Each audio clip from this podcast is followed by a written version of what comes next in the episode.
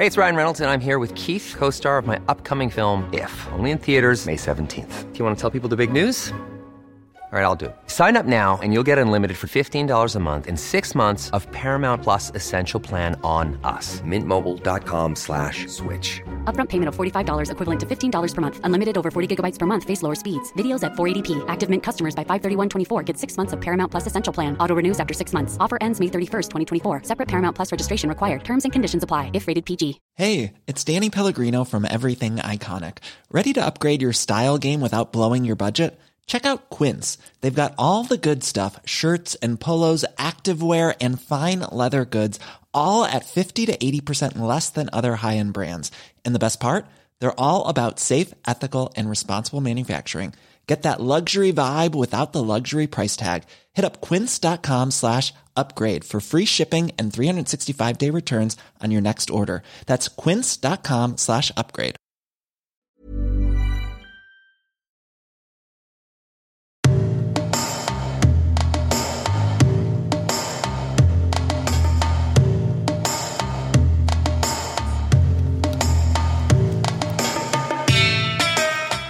Said. Hej. Välkommen.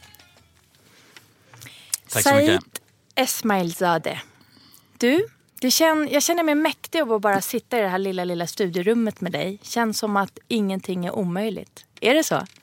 Eh, ja, jag tror eh, bara man tycker någonting är roligt så, Så då, då, då får man en helt annan energi att göra saker också.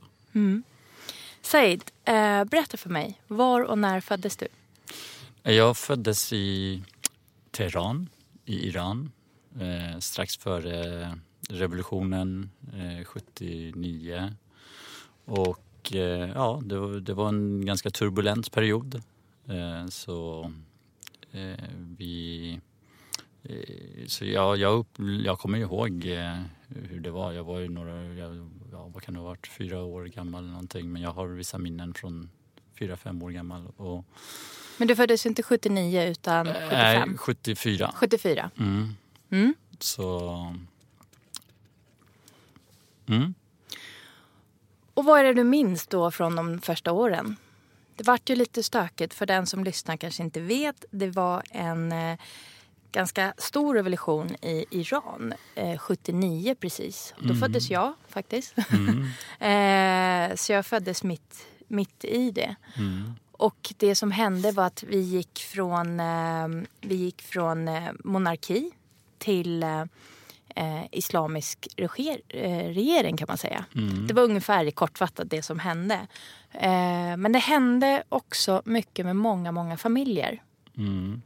Nej, så det, ja, det var en revolution. Även shahen var ju en, en typisk diktator av den eh, modell som fanns då i hela regionen egentligen. Eh, och eh, var, eh, så att det var, han, var ingen, eh, han var ingen snäll person om man säger så. Nej. Eh, så, att, eh, så folk var väl inte jättenöjda eh, och gjorde revolt mot honom. Eh, Och det är bara det att jag tror att när det blir en, när det blir en blodig revolution, när det blir liksom en våldsam förändring av den art så vet man inte heller riktigt vad som kommer sen efteråt. Eh, och det blir ju sån kaos så att eh, då kan det hända nästan vad som helst och i det här fallet så blev det till det sämre. Eh, så att, eh, ja. I landet då? Ja, så att det fanns liksom de, de, de mer liksom eh, extrema religiösa krafterna eh, lyckades hijacka det så att säga och eh, lyckades ta över landet. Eh, och det gjorde de väldigt bra, duktigt. du? Ja, de sitter ju där fortfarande. Så. Ja, vad är det nu, 40 år snart. Ja, precis. Eh, vad hände med din familj? Min familj, mamma och pappa, eh, de var politiskt aktiva och har alltid strävat efter att ha demokratiskt eh, system och statsskick. Eh, Och det gick väl inte riktigt ihop med de tankarna som de eh, styrande religiösa mullorna hade. Mm. Eh, Så att de, eh, ja, så vi var förföljda eh, och eh, hade vi stannat för, kvar... för sina åsikter och tankar då, Exakt. dina föräldrar. Och när du säger vi så var din familj du, dina föräldrar Mm, och jag vet att du har en syster, mm, Mona. precis. Och? Är ni fler? Ja, en bror också. En bror till. Mm. Ja. Nej, så att eh, vi... Det, ja, och så, det, så det var inte riktigt hållbar eh, situation så vi levde gömda under i två års tid. Två så, år? Oj. Ja, så, Mm. så jag gick inte i skolan egentligen i Oj. Iran så jag började skolan i Sverige. Eh, fick lite hemundervisning då av eh, Mm. eh, mamma och pappa. Och, så att, eh, ja, så att det, var, det, det blev en lite, det, det var inte den bästa eh, situationen. Men efter två år gömda. Jag läste någonstans eh, att ni var gömda i en garderob. Kan det stämma? Ja, vi var ju inte det hela två år eh, Nej. i sträck. Men, eh, nej, men vi, vi var hos olika vänner till familjen. Mm. Eh, och, eh, och då var det ju så att det var ju ingen som visste att vi var där. Så att eh, när de fick besök eh, så var vi tvungna att springa och gömma oss i Mm. Och hur gammal var du då? hemmet, så att säga. Eh, jag var, var jag då sex, sju Mm. år gammal. Var det, var det som ett lek för dig? Eller förstod du det seriösa? Nej, jag, jag förstod allvaret i Du det. förstod allvaret? Ja, Mm. det tror jag. Eh, Jag menar, jag upplevde... Jag, menar, jag, såg, jag var kanske tre, fyra år gammal, såg första gången eh, en person eh, bli dödad. Det var just under liksom, demonstrationerna liksom, och sådär. Så att jag hade, jag tror jag hade en, även som barn en god förståelse för eh, hur otäckt det är med våld och eh, att vi kunde hamna riktigt eh, i trubbel. Mm. Det tror jag. Och vad hände efter de här två åren? Nej, sen bestämde vi oss, eller vi och vi, mina föräldrar, bestämde sig om att, eh, att vi skulle lämna Iran helt enkelt. Så då tog vi oss eh, eh, över bergen till Turkiet. Eh, det var en resa på tre veckor. Vi fick eh, delvis gå och delvis på hästrygg. Så Var det på vinter eller sommaren? Ja, det var vinter och det var väldigt kallt och vi hade egentligen inte riktigt, jag menar, eh, vi hade aldrig riktigt upplevt en ordentlig vinter av den, eh, av den sorten. Så att, eh, nej, så det, det var väl en, eh, vi, var inte riktigt klädda för den miljön. Eh, Men, nej, så, och det var väldigt dramatiskt. Min syster höll på att dö. Hon var två år gammal. Eh, Så, nej, så det, var, det var en väldigt tuff resa. Mm. Eh, här Var det hela familjen eller var det bara Nej, det var hela familjen. hela familjen? Men eh, vi klarade oss genom det. Tog oss till Turkiet. Eh, vi var i Istanbul i, jag tror, tre månader eh, innan vi hittade en väg att ta oss vidare Mm. till eh, Sverige. Och varför blev det i Sverige? Det var inte meningen att det skulle vara Sverige. Utan eh, vi skulle egentligen till Frankrike. Mhm. Eh, mamma och pappa de hade mycket vänner i Paris. Men eh, vi hade ju inga riktiga dokument så att vi fick liksom köpa falska dokument och allt möjligt och flygbiljetterna och allt. Så, att, och, det, av någon anledning så gick det inte att ordna det till Frankrike men till Sverige så funkade det bra. Mm. så det var väl mer en slump än något annat kanske. Men, eh, Och hur tog ni rent fysiskt, hur tog ni er till Sverige? Var det... Nej, då flög vi Då flög? Ja, så från Istanbul eh, via Zürich har jag för mig att det var. Mm. Och vilket år var det? 1983, 83. ja, februari. Vad är ditt första minne av Sverige? Ja, första minne vet jag inte. Starkt minne i alla fall. Det var att det var så stora bananer. Vad roligt. Ja. Det var liksom när jag var och... ja, men det, var, det, det var en befrielse att komma till Sverige. Eh, helt plötsligt så kunde jag liksom röra mig fritt. Jag kunde ut och leka, sånt man tar för givet många gånger. Eh, men, och då kommer jag ihåg att första dagen vi var och skulle handla lite mat, eh, någon butik, nå, livsmedelsbutik så tänkte jag enormt stora bananer. och jag hade ju sett bananer förut men jag menar, betydligt mindre bananer. Och jag har fortfarande aldrig sett stora bananer som de bananerna som kommer till Sverige. Jag vet inte, Sverige har någon så här speciell... speciell beställning av bananer, ja. vad roligt. Ja. Och då var du nio år, så du kommer ihåg ganska mycket. Ja. Fick du börja skolan då? Ja, jag var åtta år gammal då och jag började skolan. Jag började årskurs tre i Flen. Mm -hmm. Det var dit vi hamn, där vi hamnade. Var där några månader. Så fick vi rymma därifrån också. Jaha, vad då, då? Nej, jag tror det var väl inte riktigt... Eh, eh, jag menar, vi var väl... Vi var storstadsmänniskor mm. och jag tror Flen var inte riktigt eh, där vi hade tänkt bygga ett hem. Och Flen, om jag inte har helt eh, geografiskt fel nu, så är det ungefär en och en halv timme söder om ja. Stockholm. En ganska liten, liten eh, stad kan man knappt kanske kalla det. Jo, det är en, är det en liten stad. stad? Ja. jag har aldrig varit där. en liten stad, men ja. det är liksom jag vet inte. Det är inget fel på Flen. Men... Det var inte Paris i alla fall. nej, det var inte riktigt. Och det var inte, det är inte Stockholm heller. Nej. Men, men, eh, så vi tog oss då därifrån till eh, Stockholm. Eh, och eh, ja, vi bodde faktiskt först hos några vänner. Eh, och sen så skaffade vi en lägenhet i Husby så jag växte upp i Husby mm -hmm. och gick i Husbyskolan. Vilket är norra, norra Stockholm. Eh, är en liten, eller liten, det är en förort till eh, Stockholm. Det kan man säga. Mm. Eh, så jag växte upp i Husby och eh, sen eh, så började jag plugga så småningom då på Stockholms universitet, kemi. Mm. Och jag, väl, jag, väl, jag, jag, jag har alltid varit väldigt nyfiken av mig och gillat att läsa saker och lära mig nya saker. Och det tror jag har, det sitter kvar på något sätt. Eh, nu försöker jag lära mig hur funkar LinkedIns algoritmer. Men... Ring mig när du har räknat ut det. ja. Så du är, du är en nyfiken person, säger du. Och att det blev just kemi. Var det någon, har du alltid gått och nej. tänkt att det här ska jag plugga? nej.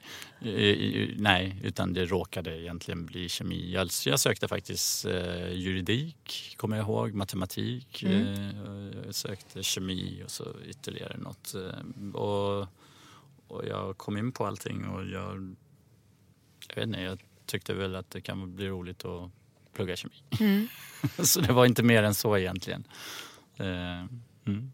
Är du äldst i syskonskaran? Nej, jag är mellan. Bara. Mellan? Ah, det är som mig. Det har vi mycket att prata om. Ja. ja.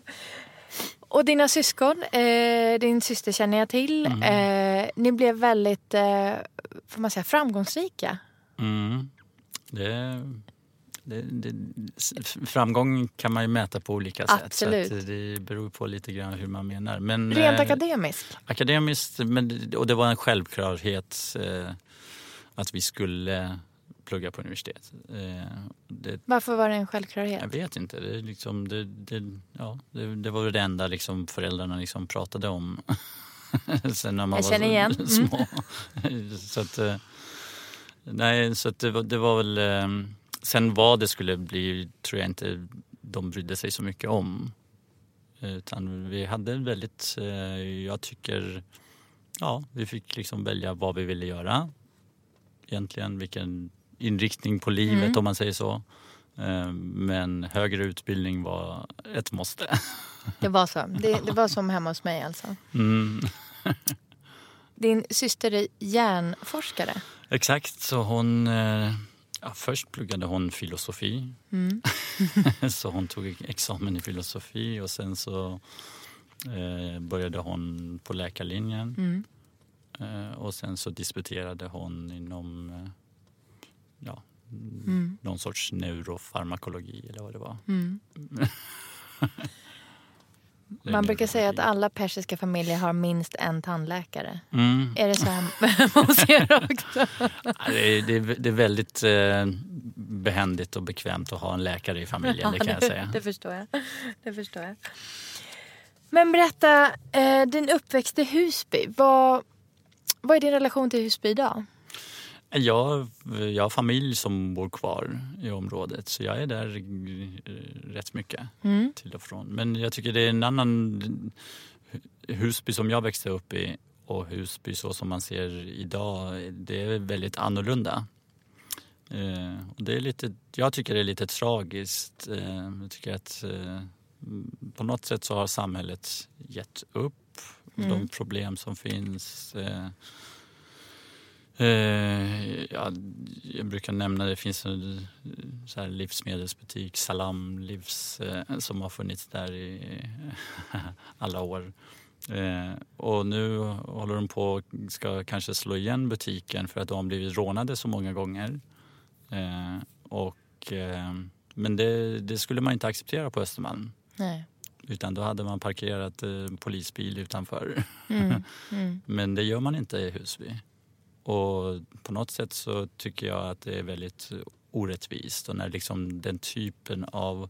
Alltså när, när folk inte får bygga eh, ja, det, det, det, det liv som de strävar efter. Och då är det väldigt allvarligt.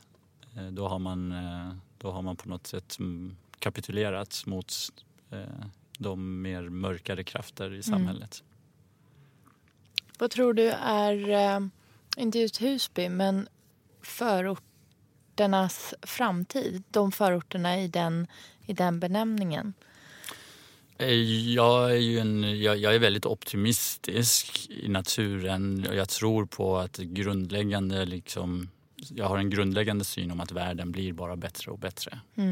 Eh, och, eh, och det tror jag gäller även i Sverige och det gäller även i Husby. Men eh, sen finns det vissa perioder som kan ha nedgångar och det är liksom en pendelrörelse. Eh, så att, men, men för att verkligen komma itu med de problemen så krävs det, tror jag, också politiska beslut som är obekväma.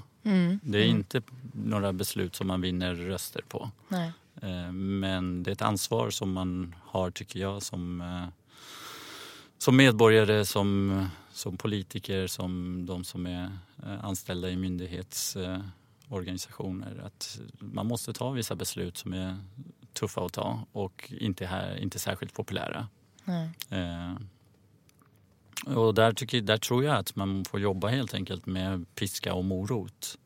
Eh, ska vara liksom, det måste vara nolltolerans mot kriminalitet. Eh, samtidigt så måste man eh, så, så får inte ja, Husbyskolan och bli Sveriges sämsta skola utan där ska man liksom ge de resurser som behövs för att det ska locka dit riktigt bra lärare och eh, man måste, man måste göra det. Man måste kunna visa att det finns två vägar att gå.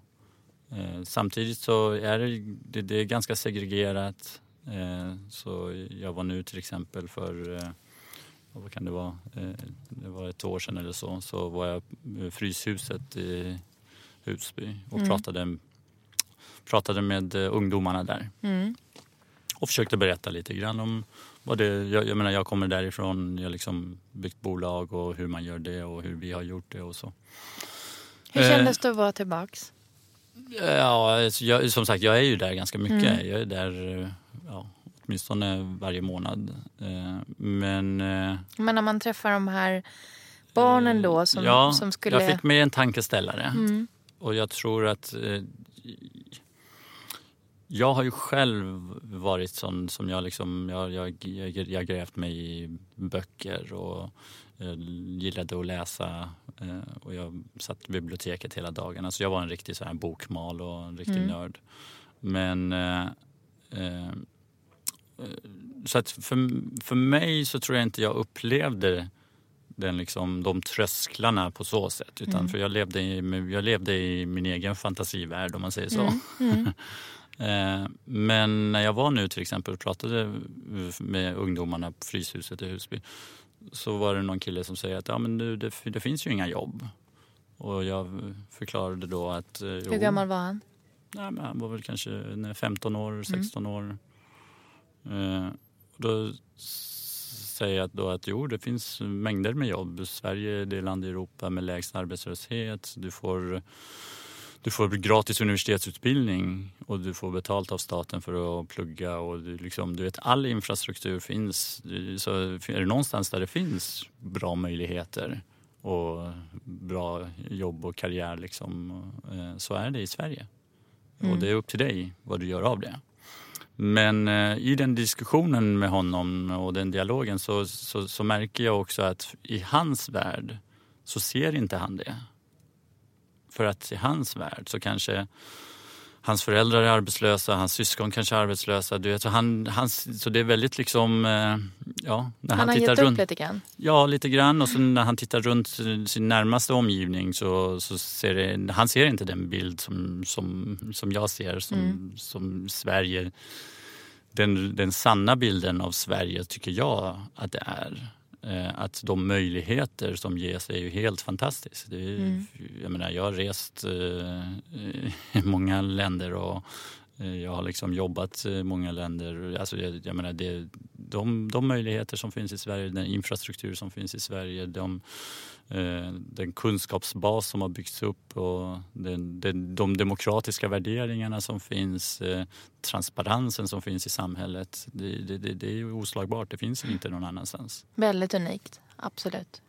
Kan bara hålla med. Vad är din relation till Sverige? Min, min, hatfråga är, känner du dig svensk? Ja, nej, jag känner mig... Nej, jag, jag får ju förstås den frågan. Du får det? Ja. är du mer persisk mm, än Exakt, svensk? svensk.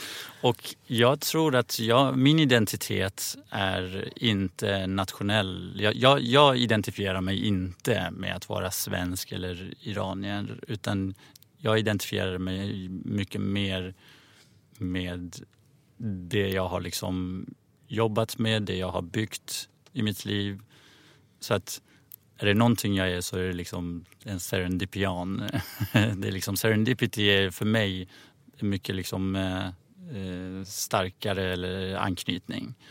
Vilket är namnet på ditt företag? Ja, exakt. Eh, och men jag förstår ju frågan och den är ju, den är ju naturlig att ställa. Eh, men förstår du frågan? För jag, jag, jag blir som sagt lite irriterad över den frågan. För ja, jag förstår... Det känns som att folk vill sätta en in i fack. Liksom. Mm. Jaha, säger han lite mer sådär, då sätter jag honom där. Jaha, mm. säger han lite mer svensk, ah, det blir sven för svenska. Ja. Liksom, det, det, är nästan aldrig positivt vad nu man svarar. Det finns inget rätt svar.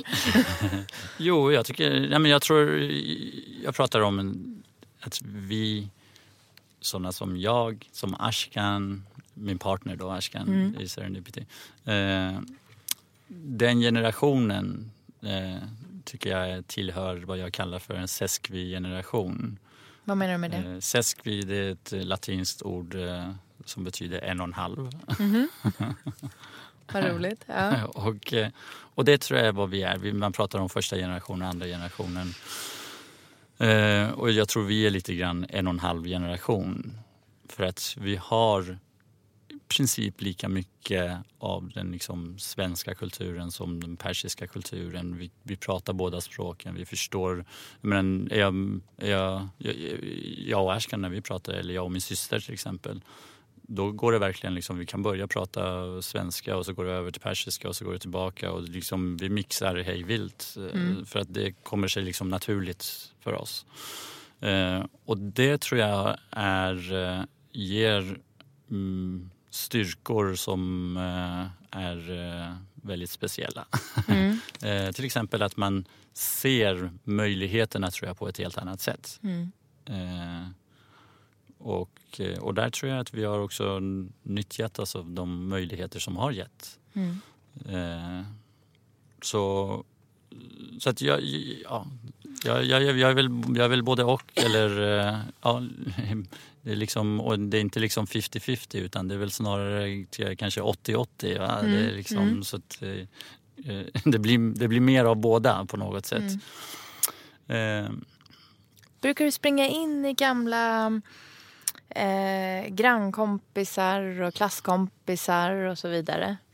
Eh, nej, inte annat än de som jag fortfarande umgås med. Okay. Så, nej, så jag har ju barndomsvänner från Husby och från gymnasiet, från universitetet. Liksom, och, så att, eh, och hur gick det för de andra Husbybarnen? Det är väldigt eh, olika. Mm. Så att, eh, Precis som vilken annan förort som helst? Ja, eh, så att vissa har det gått eh, inte alls så bra för Mm. och andra har det gått jättebra för. Och, nej, så, så jag, ja. Eh, det är väldigt, det är väldigt olika Mm. hur det har gått. Och där är det, ju, det, är ju en miljö där det kan gå väldigt lätt dåligt. Mm. Tror du att det är större risk ehm, att det kan gå dåligt i en sån förort än en annan slags Ja, förort? det, det, det, Ska jag inte, försöka det- inte nämna några. Nej, men det är klart att eh, det är mycket, my- mycket lättare att ta sig fram i livet om man växer upp i Djursholm än eh, Husby. Varför det? Är det för att det finns mer pengar? Eller är det Nej. för att det finns fler förebilder? Eller någonting som jag kan säga att jag saknar. Det är kontakter. Har man liksom inte pappa som jobbar där som känner han och så har han Ja. ju båt med den där gubben som kan och Ja, mamma men det, är allt som... ifrån, det är allt ifrån vilken kultur man får hemifrån, att det är Mm. akademikerfamilj eller inte. Det är vad det är för skola man går. Det är bättre skola eh, i de områdena, liksom, som, om det är Djursholm eller Lidingö eller, eh, än om det är i Tensta och Husby.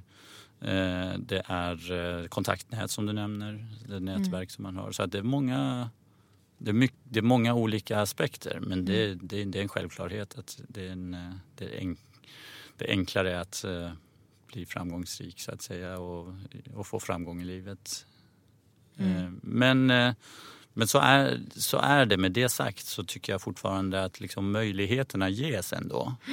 Eh, så att om man bygger större transparens och eh, om man kan förklara för den generation som kommer eh, oavsett var de har växt upp och oavsett vilka familjeförhållanden de har och så vidare. Att säga att okej, det är liksom, men så här, det här kan du de facto göra. Mm. Eh, det är upp till dig att göra det. Så, så tror jag att eh, så tror jag att, för jag tror att den informationen den liksom, och den, den eh, att visualisera det, att visa upp det, det saknas kanske många gånger. There's never been a faster or easier way to start your weight loss journey than with PlushCare.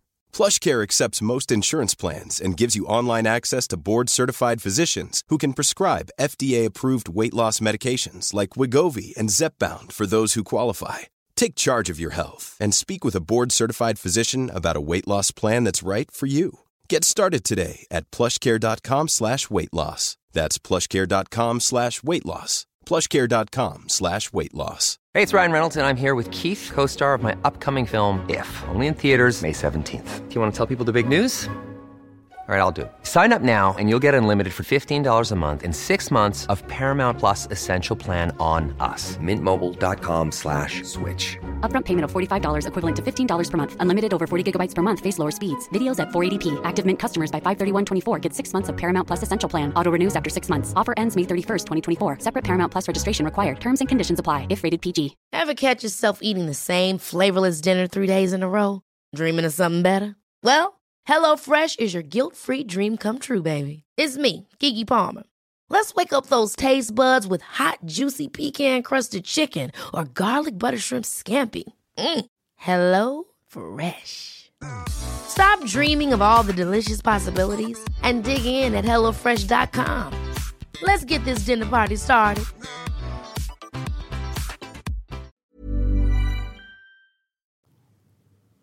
Vem hade du som gav dig den informationen under uppväxten? Jag hade ingen eh, riktigt kanske, eller förutom kanske att mina föräldrar uppmuntrade då till eh, högre utbildning. Men, eh, utan, men jag tror för mig var det lite annorlunda just för att jag var den, eh, den, den nörd som jag var. Och liksom, eh, så att det kom sig naturligt till mig. Jag, satt liksom, jag, läs, jag gillade att läsa och sanningen är att det var väldigt mycket skönlitterärt som jag läste. Så det var inte liksom, det var, ja, jag gillade liksom att Det var inga kemiböcker? Nej, det var inga kemiböcker eller liksom, utan jag, jag läste mycket och Mm. vilket gjorde att ja, jag gillade liksom att lära mig saker. Jag gillade att drömma bort i en annan värld. Eh, jag eh, åkte själv, alltså jag gjorde sådana konstiga grejer. Jag liksom Berätta.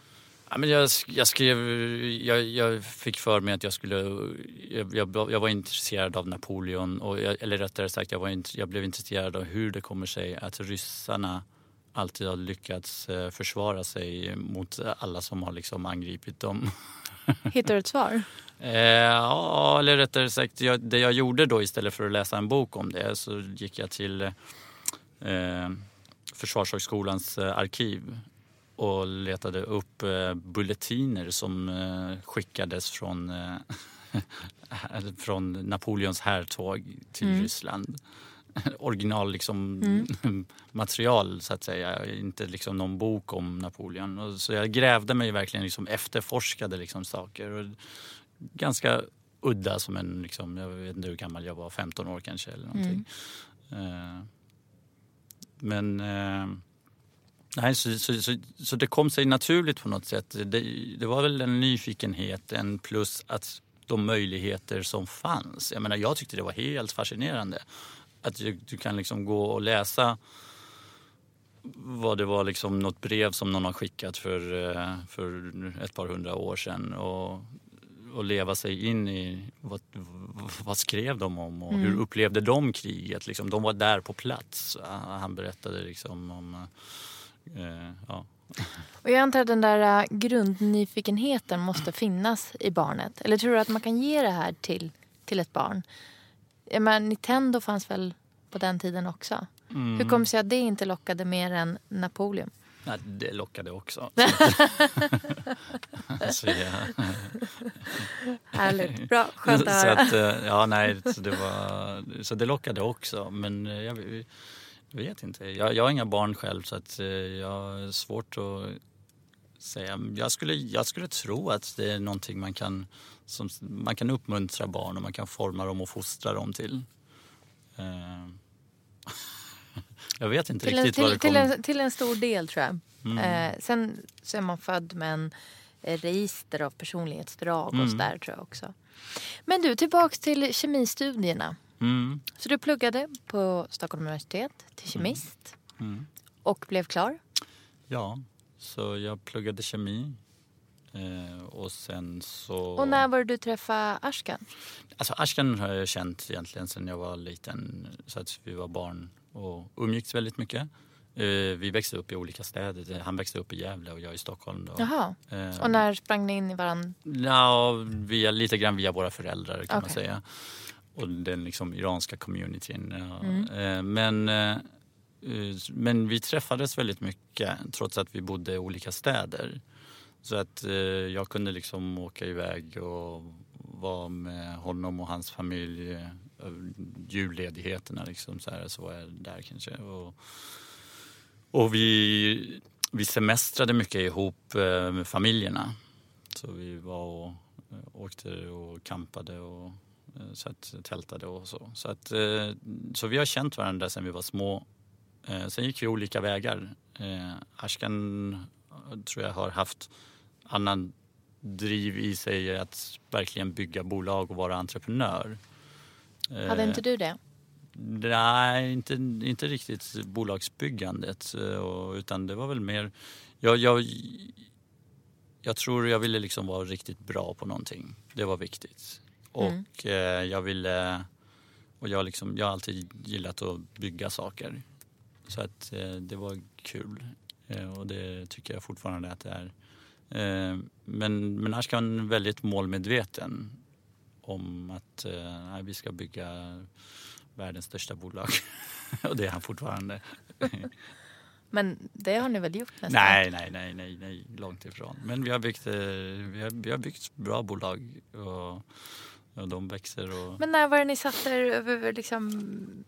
Ni, du hade pluggat kemi och vad, Vad pluggade Ashkan från? Eh, han pluggade ekonomi. Så han pluggade på Uppsala universitet och sen så var han i Tyskland och Kanada. Eh, olika universitet. Eh, Försökte du, eh, sökte du jobb efter studierna? nej. jag, har Utan- aldrig, jag har aldrig jobbat åt någon. Nej, vad skönt eller? Ja. Jag tror det kanske också har varit en orsak till varför jag startade verksamheten med Ashkan. Tror Var det jag, precis efter plugget då eller? Ja, alltså jag pluggade, jag pluggade kemi, tog grundexamen och sen så började jag doktorera och så tog jag eh, doktorsexamen i materialkemi. Eh, eh, så att jag, ja, jag var ju forskare under en eh, period. Och, men det är också väldigt, liksom, det, det är väldigt likt egentligen att vara entreprenör för du måste fixa finansiering till det du gör. Du måste liksom ha en inom situationstecken affärsplan för vad det är du ska liksom leverera. Och, eh, så att det, det finns en hel del likheter men det finns också väldigt stora skillnader. Men, eh, så att, eh, jag tror, men, men just det här med att jag, jag tror jag gör mig väldigt dålig som anställd. Det vet du inte om du inte har provat. Och jag provade hos min morbror tre veckor, en sommar, sommarjobb. Men, Fick du tror- sparken eller? Nej, jag tror varken... Han, han var nog inte nöjd och jag eh, upplevde inte att det var särskilt stimulerande. Man ångrar sig idag eller? nej, det Han tror bara, jag ah, jag skulle ha behållit dig. inte. Nej, nej. Men eh, så du blev eh, doktor. Mm. Och sen, vad hände sen? Eh, nej, sen vi startade vår först, första bolag då 2003-2004 däromkring. Så det är 15 år sedan eh, som vi startade den verksamheten. Eh, Och vad, vad, vad var huvudnischen? Material, eh, det, det var ett material som jag hade råkat ta fram. Eh, Så, och sen så har vi liksom... Jag menar, vi har inte varit några experter på att bygga bolag men vi har ju lärt oss steg för steg. Och det är ingenting man kan riktigt, tycker jag... Eh, man kan inte riktigt, man kan inte, man, man kan inte plugga till hur man ska göra det utan man måste verkligen testa och lära sig det. Eh, det, det, det, det är väldigt mycket hantverk. Eh, Och det är så mångfacetterat och olika aspekter som man måste lära sig. Och när du säger att du råkade ta fram, är det världens hårdaste glas? Ja, Berätta, var det starten, startskottet till allting eller? jo det var start, startskottet till allting. Men, eh, men det, det är egentligen, det, och det var verkligen som du säger, det var, det var bara startskottet. Det var inte så mycket mer än så utan det var att vi, vi kom ihop och började jobba ihop, jag och Ashkan. Vi samlade andra människor under samma tak, eh, under samma flagg. Eh, och eh, med samma vision på något sätt. Eh, så att, eh, Jag läste någonstans, förlåt att jag avbryter dig, att Ashkan körde taxi under en tid. mm. Var det under den här tiden? Ja, exakt. Så när vi startade då verksamheten så att vi hade ju inga pengar. Nej. Så vi lånade ju ihop pengar till, eh, till aktiekapitalet. Liksom. Och Mm. då på den tiden var det 100 000 kronor, nu är det 50 000 kronor. Men, så då start, då, vi fick låna ihop och skrapa ihop med det vi hade. Och, eh, och så Ashkan han körde taxi under helger eh, och jobbade då med vårt gemensamma bolag på veckodagarna så att säga. Eh, och, ja, det var så- 15 år sedan. Började ni skaffa anställda då eller? Nej, det väntade vi med. när, när, när, kom, när kom, det måste ha vänt någonstans. Ja, men jag tycker att de första sju, åtta åren var det ganska trögt. Eh, men sen, eh, Trots att ni satt med världens hårdaste glas. ja, man blir förvånad hur eh, lite egentligen en teknisk upptäckt betyder i bolagsbyggandet jämfört med så många andra aspekter. Eh, så att, eh, och det, det tycker jag är lite synd att man fokuserar så mycket. De, de, de, alltså de tekniska innovationerna och så de, de blir alltid det, det, det är innovationernas divor på något sätt. De drar liksom mycket uppmärksamhet till sig och mycket spotlight. Eh, Men det är inte alltid de som är de viktiga. Det är bara att titta i Sverige. De, de stora bolagen som vi har byggt i Sverige, alltifrån Ikea till eh, H&M till, eh, eh, till ja, bolagen inom Kinnevikssfären och numera Spotify, Izettle, Klarna. Ingenting av det är egentligen forskningsbaserat utan det är ju liksom kreativitet på en helt annan med helt andra aspekter. Ikea är liksom, det är logistiskt system och det, så att, eh, det är klart det är produktutveckling hela tiden och det är processutveckling men det är inte den här liksom mm, det, är inte att det kommer, liksom, det, det, kommer som blixt från klar himmel och slår ner och så får man någon jättehäftig idé och så mm. blir, blir det helt fantastiskt. Mm. Utan, ja, idén är en del av det. Eh, och ibland kan det vara liksom forskningsgrejer men många gånger så är det helt andra saker som, som det grundar sig i. Men de här sju, åtta åren som du sa var lite tungt. Du hade en doktorexamen, mm. ni hade upptäckt en ny material. Um, du är Sveriges yngsta någonsin att... Nej, jag var Sveriges yngsta docent vid tillfället. Jag, var, jag tror jag var, jag var 27-28 år någonting så fick min docentur. Eh, och, eh, ja, men det är gamla meriter. Är det någon som har slagit det? Det vet jag inte, det gör de säkert. Men under de här sju, åtta åren, du säger att det var ganska tungt, det var tradigt. En körde taxi, mm. en... Eh...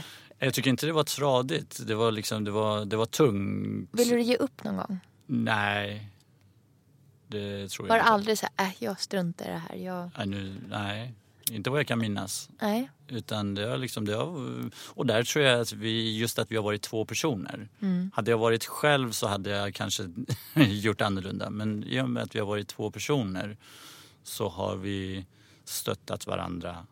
Eh, det blir mycket roligare mm. och det blir mycket liksom, eh, ja. Ibland är, det är ju så, ibland är den ena personen liksom eh, nere och så får man rycka upp honom och vice versa. Och, och det låter ju lite klyschigt men dubbel glädje, delad glädje, dubbel glädje och mm. delad sorg är hälften så sorgligt eh, mm. på något sätt. Eh. Absolut.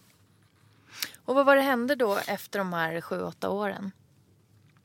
Eh, det började liksom, det började komma igång, affärerna ja. helt mm. enkelt. Eh, och eh, vi började lära oss också att använda andra verktyg i verktygslådan. Eh, så att vi började liksom bygga mycket snabbare på något sätt och hittade... Startade ni flera olika bolag då? Eller? Ja, vi hade redan flera bolag då. Mm. Men, ja men jag vet inte. Och så började vi bygga lite av en organisation. Vi vågade ta ett kliv som vi inte hade gjort tidigare eh, Eh, med att bygga en liten organisation kring det vi gjorde. Eh, just med Serendipity, liksom bolagsbyggandet och började eh, konceptualisera de olika delarna i processen. Så då, då blev det liksom ett maskineri på ett helt annat sätt och, och då, då började det ta fart. Och nu är vi Ja, vi har tio plattformsbolag. Det är en företagsgrupp då med tio bolag och vi är 1700 anställda. Vi säljer produkter i över 80 länder i världen. Mm. Jag måste fråga dig, vad är integration för dig?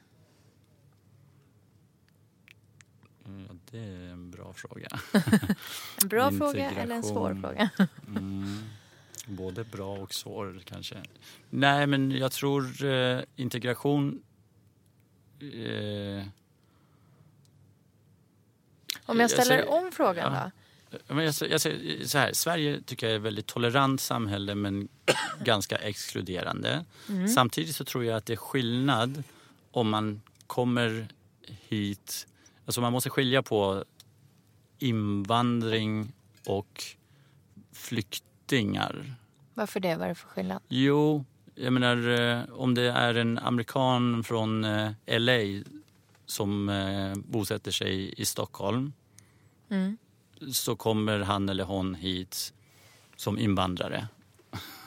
Mm. och kommer hit självmant. Mm. har planerat antagligen på ett eller annat sätt har kanske ett jobb som lockar, har kanske kärleken som mm. lockar. Det kan vara vad som helst. Eh, medan som flykting där du liksom blir tvingad till att lämna ditt hem.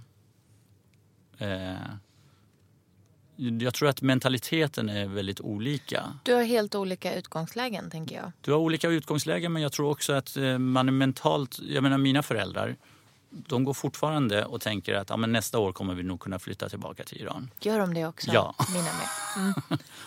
Så, och, och det gör också det gör att de lyckas aldrig liksom riktigt rota sig och bygga ett hem här. Därför att de har den inställningen. och, och jag förstår det. Jag förstår liksom, de har ju den längtan liksom att komma tillbaka. Eh, Tycker du att de blev integrerade? Eh, nej, jag tycker de har haft eh, svårt att integreras och integrera sig. Eh, och samtidigt, och det beror dels på det tycker jag och dels också att just det här med att Sverige är väldigt det är väldigt svårt att komma innanför vissa Ja, man, man, man finns inom olika cirklar om man säger så. Olika sfärer. Och det, det är svårt att tränga in om man inte förstår sig på de kulturella koderna, de mjuka värdena.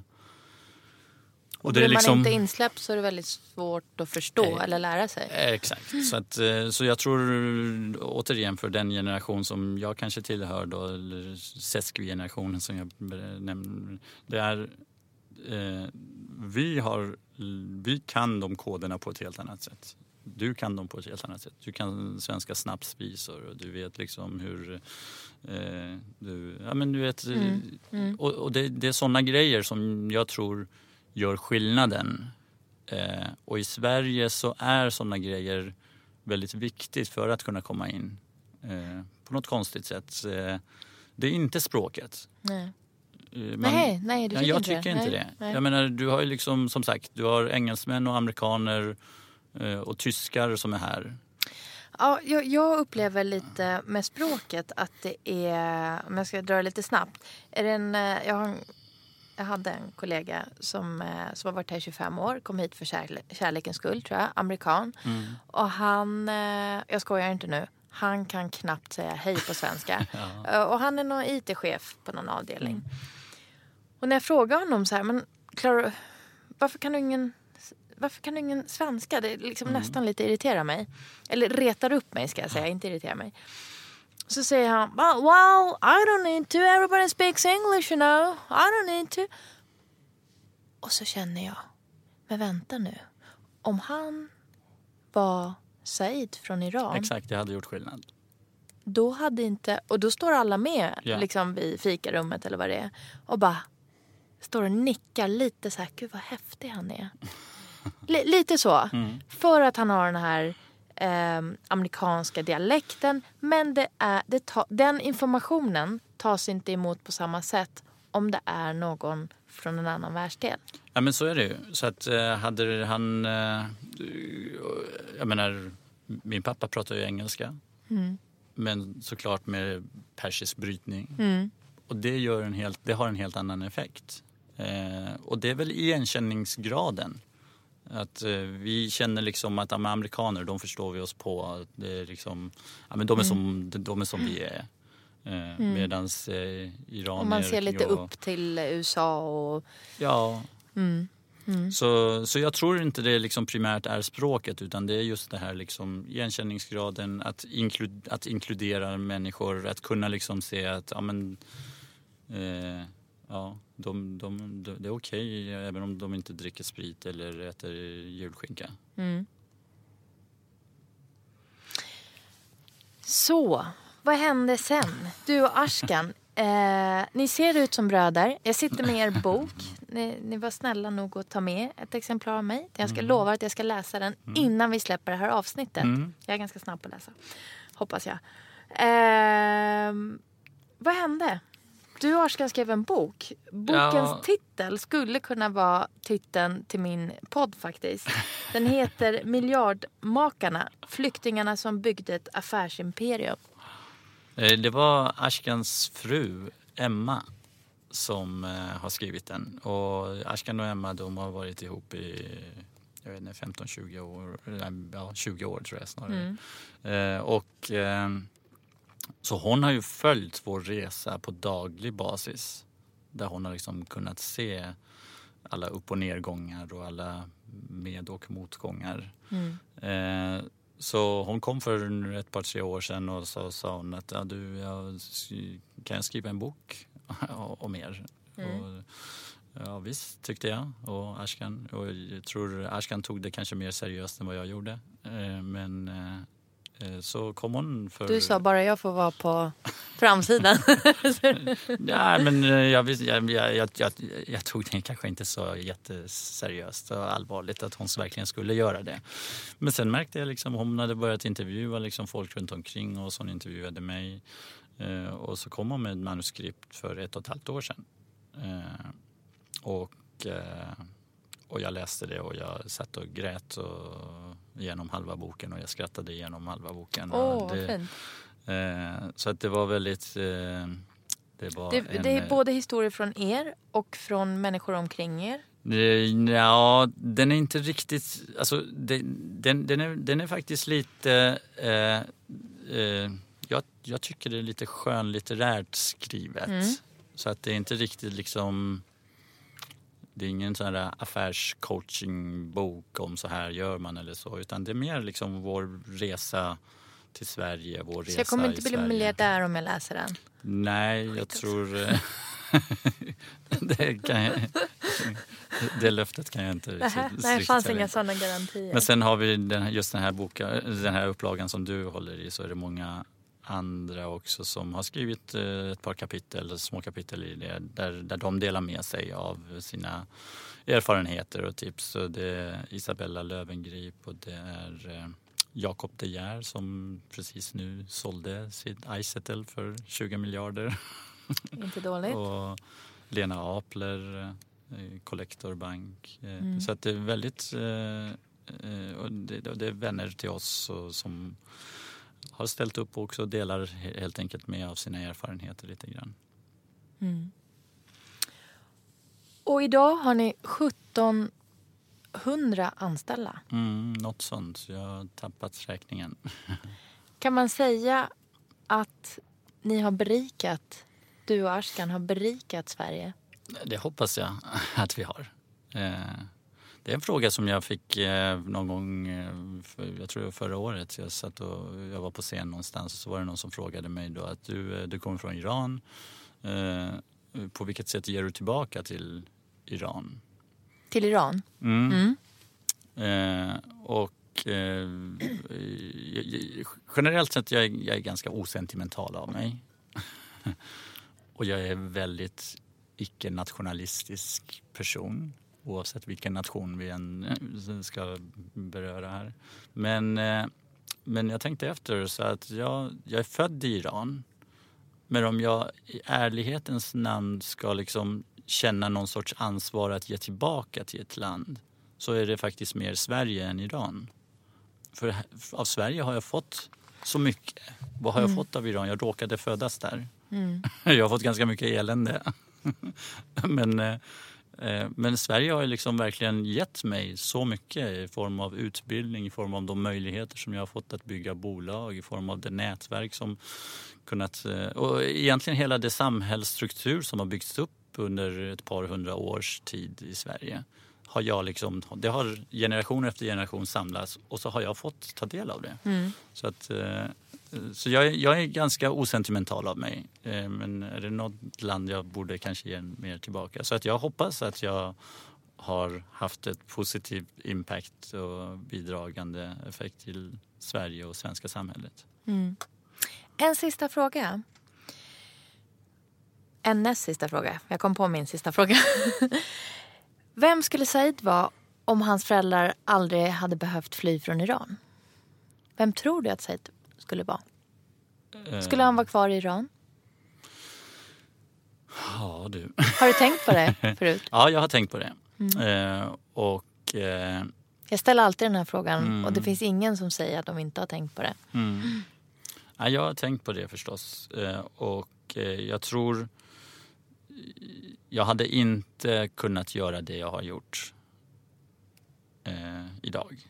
Eh, jag hade inte kunnat bygga det jag har byggt idag. Det är jag helt övertygad om. Eh, det är så mycket miljön som avgör. Eh, jag tror mig inte vara någon exceptionellt smart person eller utan eh, ja, jag är nog hyfsat okej, okay, smart och hyfsat driven och så rätt miljö och rätt förutsättningar. Jag tänker på jag menar, två generationer tillbaka i min familj. Min mormor och den generationen. Min mormor hon var analfabet, hon kunde inte läsa och skriva.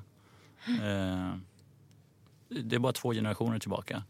Men hon flyttade då från en by någonstans i Iran, mitten av Iran, så flyttade hon in till Teheran. Vilket gjorde att nästa generation fick möjlighet att gå i skolan, lära sig liksom, ja, och, och göra någonting lite bättre av sin, sina mm. liv. Och jag tror att just det här liksom med att vi flyttade till Sverige gjorde att det blev en stor förändring för, för mig, för min syster och för många eh, många andra som kommer från de länderna. Som inte kanske hade kunnat få då samma möjligheter och samma, samma, samma möjligheter till att utvecklas. Mm. Och avslutningsvis, vem tycker du jag ska träffa härnäst? Ashkan. Vad roligt, då får du hälsa honom det. Ja, jag ska göra det. Att det var, det var du som föreslog honom. Ja. Tack Said för att du ville komma hit och träffa mig. Tack, Tack så mycket. snälla. Tack. Tack.